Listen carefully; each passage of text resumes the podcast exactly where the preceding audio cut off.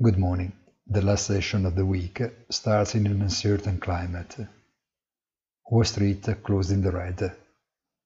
A red not worrying because of the small extent of the decline occurred in the last trading hour and sparked by doubts about the size of the new stimulus plan proposed by the Biden administration. This is also in connection with the darker health, economic and social picture in the United States. In Italy, the government crisis is in the spotlight and little time remains in the weekend to find a possible different structure to avoid a period of instability during the pandemic. To date, the impact on the market has remained limited but highlights the direction in contrast to the general trend in the rest of Europe.